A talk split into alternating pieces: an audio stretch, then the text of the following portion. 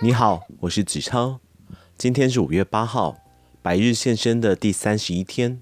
首先是给水瓶座的建议：水瓶座的你，今天请务必要记得喝水。接下来到了今天的转述文章的时间，今天为您挑选的是野史茂树所写的《小朋友的哲学大哉问》，副标题是“让大人伤脑筋的孩子气提问”。哲学家，请回答。出版社是大块文化出版社。今天要为您选读的是第三章。一定要念书吗？不念书也没关系，因为就算不读书也不会死。如果你不会减法，找钱的时候被骗了，你也不会注意到。不过这不是什么大事。从大阪以时速五十公里往东京行驶的汽车，与另外一辆从东京出发的汽车，如果要在名古屋汇合的时候，从东京出发的汽车要以时速多少公里行驶？算不出来也没关系，顶多是碰不到面而已。电视或网络上发布紧急通报的时候，如果不是字，最坏的状况不过是后来因为来不及逃生而死。很多事情虽然都会少点乐趣，还是能够乐在其中。像我不懂越位的规则，足球比赛还是看得兴味盎然，只是有时候会有点疑惑而已。就算不懂规则、战术或选手的位置，只要忽略解说员的解释就没有问题了。只要你做好心理准备，一定会经常感到悔恨。你怎么过了这么久还不能决定啊？难道你是海森堡？如果你不懂物理学，听到这种吐槽，你大概也笑不出来。这不是令人惋惜吗？还有的时候，想在厕所墙上乱写一首五言绝句，也没有办法。有时候，你不会觉得很可惜吗？不念书虽然不会马上死掉，但是想要活下去，会相当的辛苦。不论吃东西或窝在家里都需要钱，想要灯光、电视、手机或游乐器也需要钱。如果你不想花钱，想自己做收音机的话，以我的经验来说，会做出一台只能发出杂音的收音机，而且比买的还要贵。不管是用水、用电，甚至买金属棒探测水源，都需要钱。想赚取金钱，就需要读书。不论是当医生、律师、锅炉技师，或者是公车司机，都需要读书。就算是务农或捕鱼，不读书也无法获得收入。以现代社会的结构来说，不透过持续的学习，习得庞大的知识，根本无法选择想从事的职业，也赚不到钱。到时候你只能悔恨自己不是生在原始社会。然而，读书不只是为了活下去而已。难道你不想知道宇宙是如何形成的吗？或是物质是如何构成的？心究竟是什么？活着有什么意义？这些事情你难道都不想知道吗？为何会生病？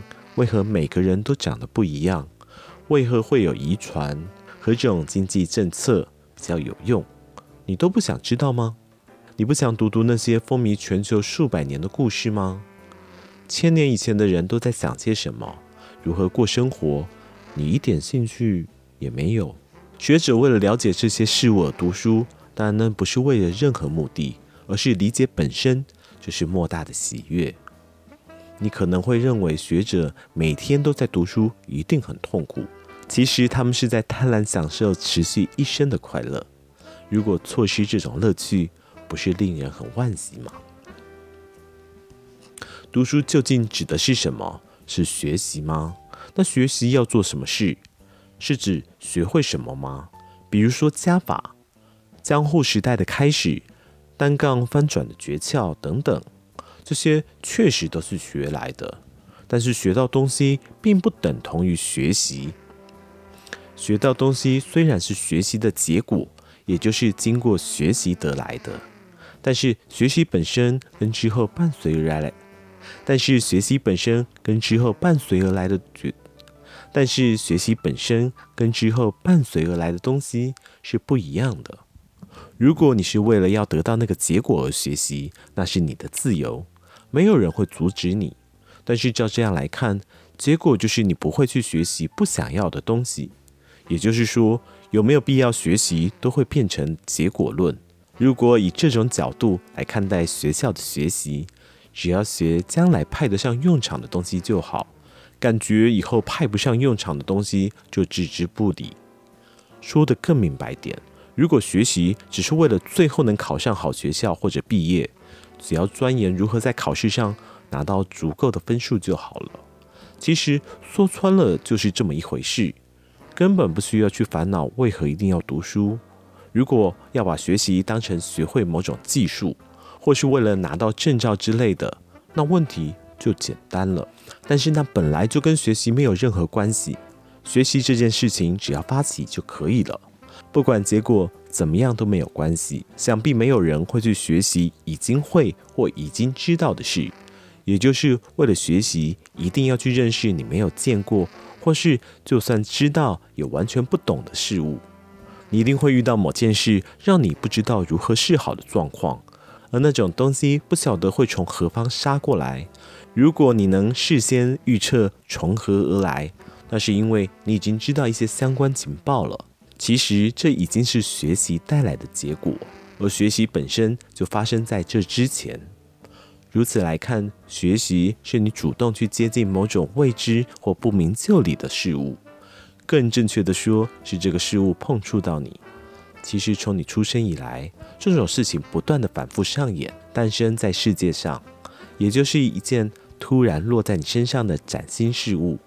更正确的说，应该是你自己落在这世上。现在你身边应该还是会不断发生不得了，或是你没有见过的事物吧？如果这就是学习，那我们的话题已经不局限在为何一定要。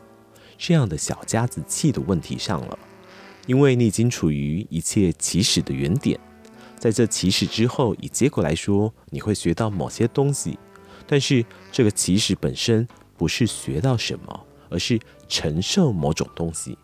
如此一说，好像又有什么崭新的事物从你身边通过了。好啦，今天的百日现身又结束了，那么明天我们继续百日现身。明天见。